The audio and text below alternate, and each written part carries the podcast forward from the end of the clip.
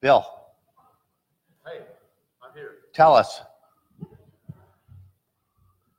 Someone had asked earlier if I would say a few words in Spanish. And so um, let's do John 3.16, okay, in Spanish, and then I'll, I'll do it in dialect, the Quiche dialect. A lot of people think that Quiche and Spanish are related, and so you'll be able to tell after I finish up. John 3.16. Anybody speak Spanish here? Oh, great. Super. Porque de tal manera amó Dios al mundo que ha dado a su Hijo unigénito para que todo aquel que cree no se pierda, mas tenga vida eterna. John 3.16, Spanish. John 3.16 in Quiche. This is the dialect that is spoken by about 150,000 people. It's called Eastern Quiche now. There are a million and a half speakers of the Quiche language in the country of Guatemala. It's a Mayan language. Yes, there are still Mayan people in the world. In fact, um, about 70% of the population of Guatemala, which numbers 15 million now, are uh, Mayan. And uh, Quiche is the dominant Mayan language in the country of Guatemala, a million and a half speakers. Where we live in Joyabaj, there's about 150,000 speakers. So this is John 3.16 in the dialect of the people of Joyabaj and Pachalum. Mala alachik, tiare Dios mashalukush ken helunak churuchuleo, shusipach lorukol, chishahun. Chinskeche conche, sashtach tu wech kohunik lukas. John 3.16. Little different sounds than Spanish. They're not related at all. Okay? Dr. Songer is going to come up and help me out here. I need help all the time. Here we go. All right, I will. Sorry, guys, I'm taking it home. I just.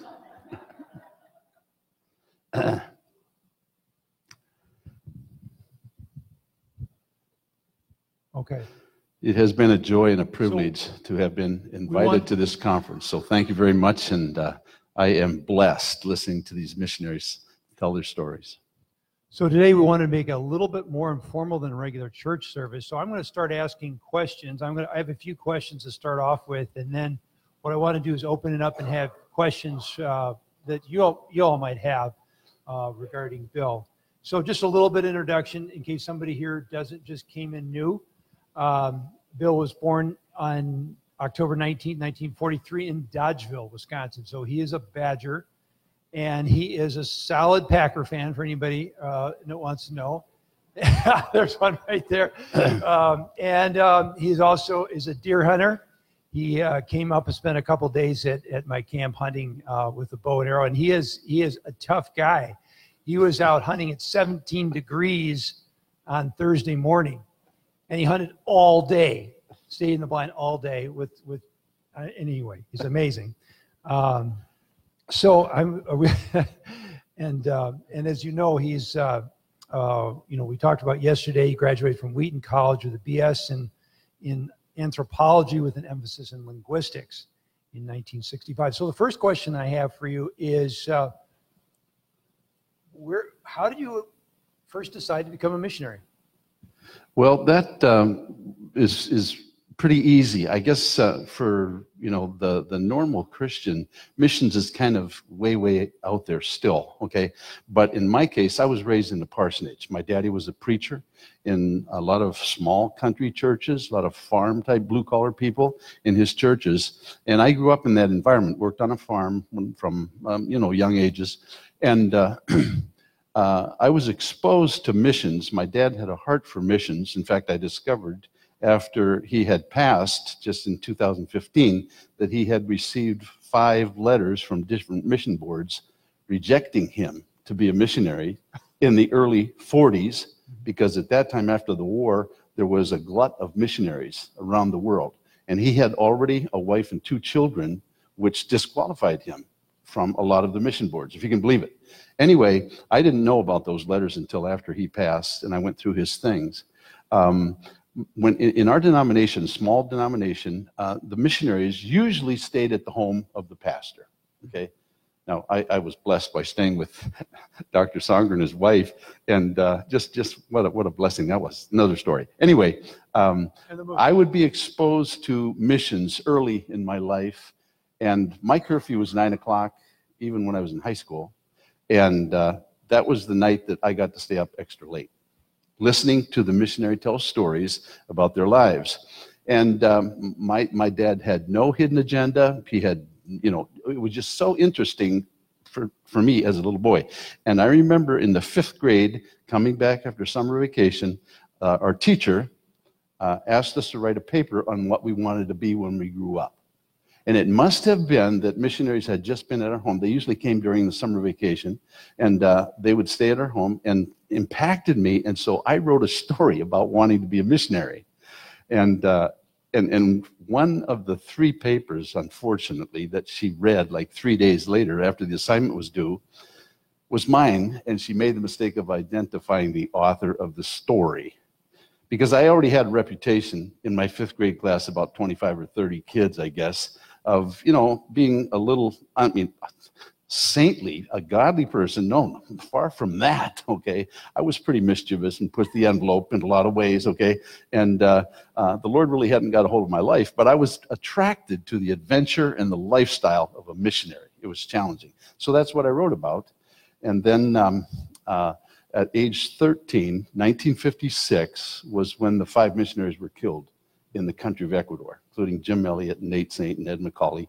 And those five guys had gone to Wheaton College, and I read everything I could get a hold of about them because I was fascinating, fascinated, especially with Jim Elliot because he was a championship small college wrestler candidate for the Olympics, uh, and and decided to turn that down to uh, invest his life in God's service. And of course, at age 29, he was killed in the country of Ecuador. And um, one of the things that was like the motto of his life really came home to me. He said, He is no fool who gives what he cannot keep to gain what he cannot lose. You give up to gain. And you, you never lose when you give up to God. You never lose. And so that really impacted me. And so um, at a summer camp here in Rhinelander, I made the decision to commit my life to full time service, to be a missionary. A, a missionary speaker from India was the guest speaker that week at the camp. And Friday night, he challenged all of the young people present, about 120 of us kids. And uh, he said this, uh, which, you know, in, in the late 50s, early 60s, the word radical on campuses was quite popular. And he challenged all of the young people at that camp to make a radical commitment to Jesus Christ. And boy, that, that, that just challenged me and it appealed to me. And I was one of a few that uh, came forward around a campfire, picked up a little stick, and we wanted that stick to represent our lives to burn out for Jesus Christ. And that was the turning point. And that was what challenged me to, to go to the same school that the five missionaries, I didn't apply to another school, and fortunately, by the grace of God, I was accepted. And uh, uh, like I said, yesterday I flunked German while I was there. So Um, Why'd you choose Guatemala? How did, how did that happen to be?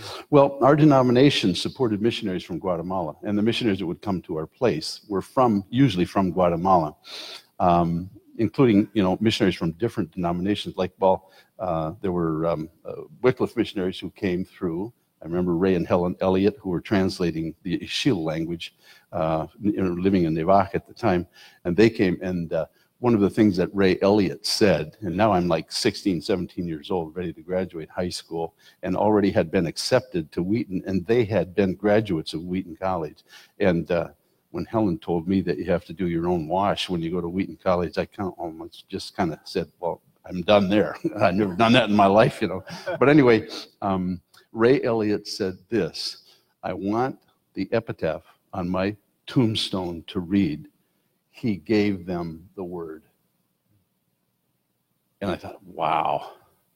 And, and that challenged me to go to a place in the world where they did not have a written language, where the possibility of starting from ground zero and, and watching God, you know, work to, to build a church. And so that's, that's what turned me on. Um, what were what were the fact? Well, a couple of things. Um, so you went to to translate the Bible, but in the process of translating the Bible, were there any words that you that that you that you discovered that were particularly meaningful? Um, the, the, the Quiche people, when they talk, they draw pictures. They're very creative and very colorful. Um, if you have ever been exposed to even Native Americans, you know, they're very, very colorful people, design, um, how colors fit together, and that's just a given in, in their culture. And uh, it's true of Aztec Indians in Mexico. It's true of Mayan Indians in Central America, as well as Inca Indians in South America. They seem to, to, to have that trait. They're just extremely gifted when it comes to creativity, and it's exhibited in the way they talk. And the way they talk is a reflection of their culture.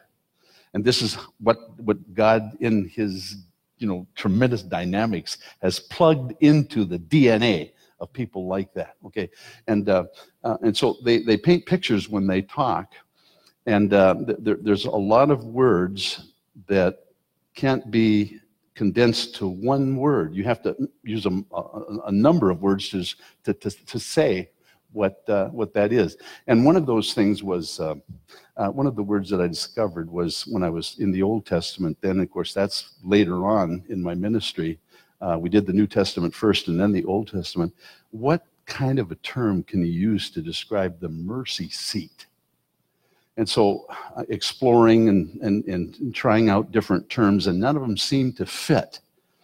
And um, I, that was about when I discovered that the, the name for the place, because we did Psalm 139, and we're talking about the place, describing the place where God forms an infant child inside of a woman. And the word for that in the Indian language is Tioxil. T I O X is their word for anything that is sacred, that is holy. The holy spot for them is the womb of a woman. If any of you follow the news, Guatemala will never accept abortion because that's, that's the penetration of a sacred place by something that is foreign to that sacred place. And so that's the term that we borrowed and built around to use for the mercy seat, which describes the holy of holies. And in Hebrew, as well as in Greek, the multiplication of a term is for emphasis. They say, holy, holy, holy. And that is just beyond description, holiness, okay? And the holy of holies is the sacred, the most sacred place. And so we borrowed that term, the inside of a womb, to describe what God put on the mercy seat, the Holy of Holies. And, and it, it, it just came home to the people and was natural for them, and they accepted it. And so that's one of the terms, of many terms, that really came home to me and was really meaningful. The other one is how do you explain, you know, the church growth? Uh, you know, you left there, there was 250 believers, and you came back and there was 30,000. Mhm. And uh, for the people who weren't here yesterday, maybe tell a little bit about the Civil War, and you had what 48 hours to get out. Guatemala went through 30 years of uh, civil war from 1966 to 1996 when a peace accord was signed by the opposing parties. The, um, the, the revolutionaries sponsored by the communists came from Cuba, came from even North Vietnam. There were Viet Cong in the country of Guatemala recruiting Mayan Indians who had been suppressed, who had been uh, abused and belittled for centuries, ever since uh, the, the conquistadores came over to Central America, basically. They would steal their property, the, the sacred burial grounds in all of the communities and towns and villages is where they erected their Catholic churches because they knew that the, the, the community would, would come into the place because it's already sacred for them. And so the statue of St. Peter uh, became the god of the sun, and the statue of the Virgin Mary is the goddess of the moon because they believed in a multiplicity. They were polytheistic, they, a multiplicity of gods, all right? And so um, uh, it was very easy for them to transfer their allegiance to what something that became visible to them. And so what they're believing in is now a syncretism, a joining together of their pagan um, ancestry worship and uh, worship of, of, the multiplicity of gods uh, and, and uh, uh, uh, uh, conforming in a willingness to accept Catholic doctrine. And so the combination of the two became an animistic kind of religion. And that's what we walked into in 1968. And um, uh, through the ministry of my wife's clinic at that time, uh, the first people came to faith in Christ. She would treat patients prior, she would pray for them and ask God to bless uh, whatever diagnosis and then prescription that she would give or actual medications. And uh, there was no other show in town, so she was really the only clinic that they had. And um, one day, a gentleman uh, was carrying a load of sugarcane produce on his back from his home in the mountain, 45 minutes, a downhill walk in a wet morning, slippery pine needles on the trail. He fell and cut his hand because he braced himself with a machete that was razor sharp in his belt. And from here to here, I mean, he just ripped his, his whole hand open. He folded it over on itself and wrapped it in a bandana. And he had heard about the American nurse in town who had a clinic. And so he left his load at the side of the trail, walked to the clinic, and opened up his hand to show my wife. And she was taken aback because she was seeing, you know, severed ligaments and tendons and the whole nine yards. And so she just asked God to give her wisdom. She sewed him up, gave him a fistful of antibiotics, and uh, asked him to come back in five days to remove the stitches to see how the wound was dealing. Extra gauze, explained to him in Spanish. Now he's he, spoke Spanish because he sold in the in the marketplace and he grew up a lot in town, exposed to Spanish speakers. He's an Indian man. And five days later, he came back and opened the wound up, and he had full use of every one of his fingers. It was a miracle of God. Okay, and, and uh, he was so grateful that he brought a rooster under his arm to repay my wife, okay? And, uh, and he said, Is there anything else that we can do to, um, uh, that I can do to, to, to show my gratitude? And my wife very astutely said, My husband is very interested in learning your language, and I'm wondering if you would be willing to come to his home, to, to our home, and, and teach him your language. And he agreed to that. Six o'clock in the morning, the next Monday morning, I was still in bed. There's a knock at the door. Fortunately, she had told me that he would be coming, perhaps. And so uh, I went to the door, and there was Domingo, and that was the beginning of our relationship. He later became the first believer. And when we did the book of Acts, he revealed to me the following that when he was a little boy, at age 11, the age that I was, when I wrote the story about wanting to be a missionary. He had a dream. And let me tell you, I've heard from the other missionaries now the importance of the dream life. God communicates, especially to illiterate societies and people who are outside the kingdom of God. He will use dreams, oftentimes, visions, revelations of Himself. And oftentimes, this contributes to their conversion. That happens today, and it happens frequently uh, on these cutting edge places where the Spirit of God is moving and has no other resource, perhaps, available. He will communicate his truth and his love to them through their dream life. And, and I became an interpreter of dreams before the church was established in the country of Guatemala. He had a dream, and in his dream, he saw a large white man with a black book under his arm.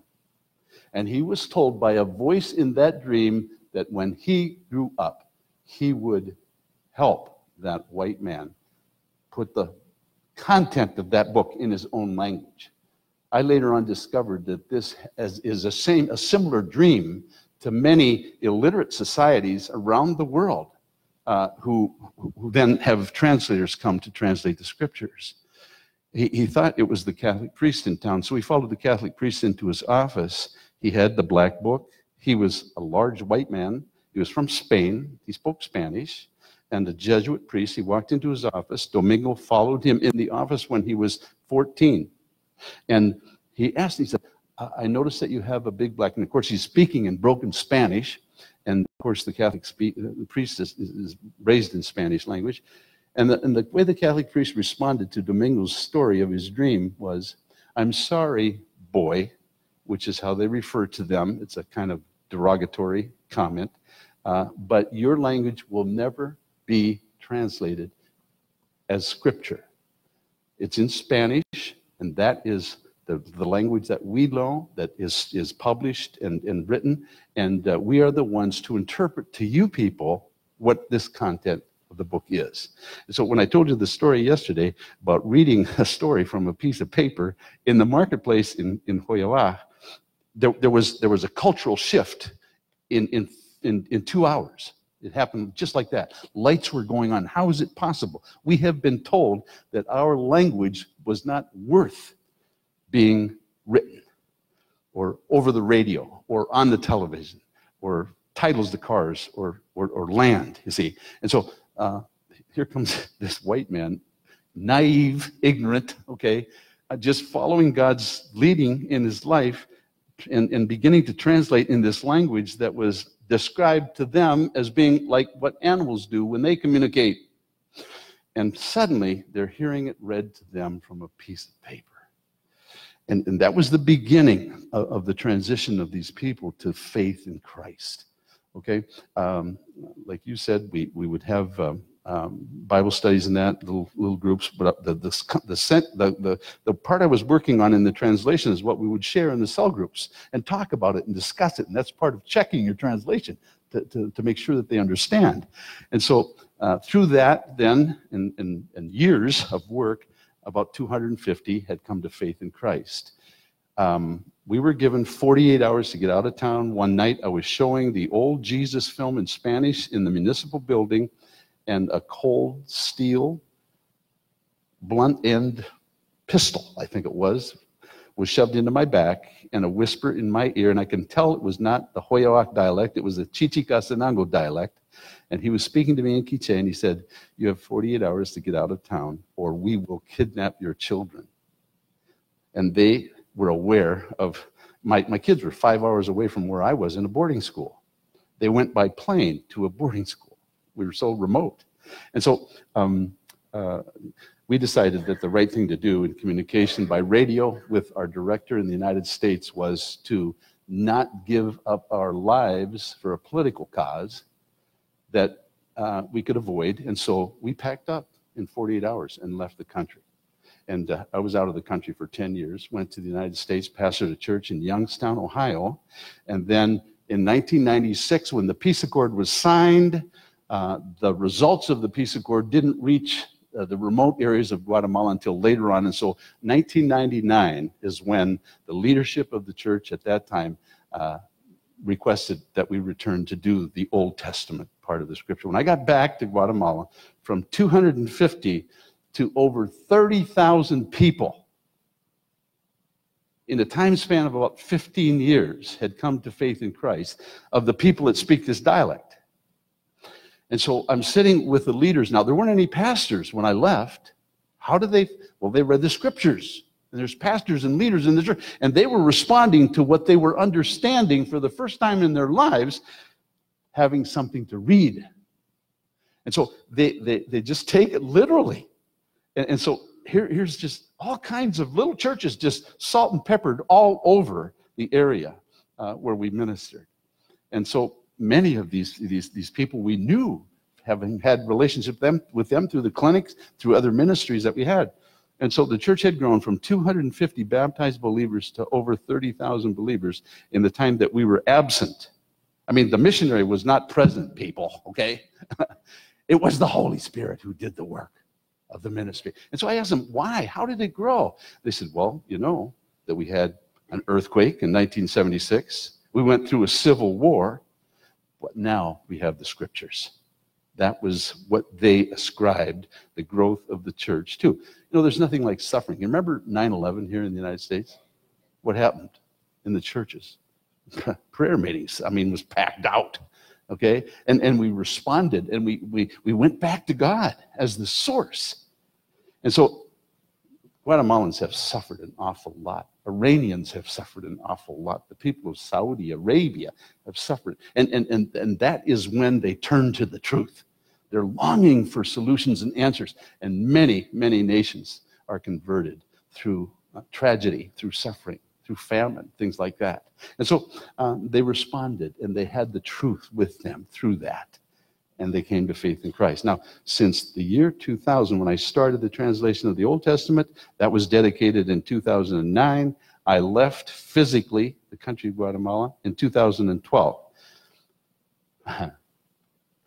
right now, right in this period, 2018, it was 50 years ago that I went to Guatemala. Okay? Now, now, uh, 50 years later, from zero, some say there's over 70,000 of the people who speak this dialect who now have come to faith in Christ because of the presence of the New and the Old Testament. Okay, that before they had the, the, the Old Testament, the, the, the two books and samples were done uh, that Mayan Jews are Genesis and Psalms. The last I checked, they were not part of the New Testament. So I had to do the Old Testament so they could really understand, okay, because they were reading it out of Spanish then. Anyway, uh, they now have a complete Bible. Uh, uh, and a, sample of that is out on the tables if you want to look at it. It's got a red cover and it says Tioshlahu on the outside. Okay, sacred papers, holy papers. That's what the, the, the word for Holy Bible is in Quiche. So that's how God chose uh, I probably literally had to absent the missionary because I would have interrupted the flow of the growth of the church, you know, and, and, and just allow the Holy Spirit to do his work with the presence of the Word of God. The wow. Word of God is powerful. Amen. Amen. That's it. That's the story. Okay. And he's going Tuesday back to Guatemala to do the uh, voiceover. So the next Jesus film that's going to be showing in Guatemala when we're going out there is going to be the Jesus film for children in Magdalena well, Tuesday, right? Tuesday he's leaving for Guatemala to do the voiceover. They've got the actors that uh, all assembled, and everybody's the team is is there. They've already done. He's already been there to do the translation, and so that's uh, that's an ongoing project. And he's also uh, has an ongoing. So part of his the love offering is going to go towards the next Bible. So now they have an official government characters. Remember when he came, there was he invented all the characters. There was no written language. He, he invented all the characters. Now there's an official government characters, and so he's he's not retranslating the Bible, but he's um, you said you're adapting it, adapting it to the new adapting alphabet. Adapting it with the new characters. So all the people that are all the kids that are trained in school now, they'll be able to read this this new Bible. So mm. his work is never done. yeah. I was. Uh, Praise the Lord. I, I spent so the day. I, I, I don't want to take away too, yeah. too much time from um, from uh, Samia. So I, I think I can't believe this time's flown yeah, by, but it I'll has. yeah. Just to just to sum up a little bit, uh, the the day I turned seventy five. Two days ago. Nineteenth where are we at today? 21, yeah. Yeah. Okay, I'm in a deer stand on his property on my birthday. Uh, Oh, you tell me that. yeah, I did watching, cake for you, though. watching, watching for deer all day long. Didn't see a deer. Had the greatest day in my life. yeah, and so uh, you know, God does not always call the gifted. I flunked German in college. Probably the least likely candidate to invent an alphabet and translate a language that was previously unwritten. God does not always call the gifted, He will always gift the called. You're called, don't worry. He's in charge of all that you will need, and He will gift you the resources you need at the right time. Every time, He's faithful. That's the Word of God. Super. Okay. Thanks. Thank you.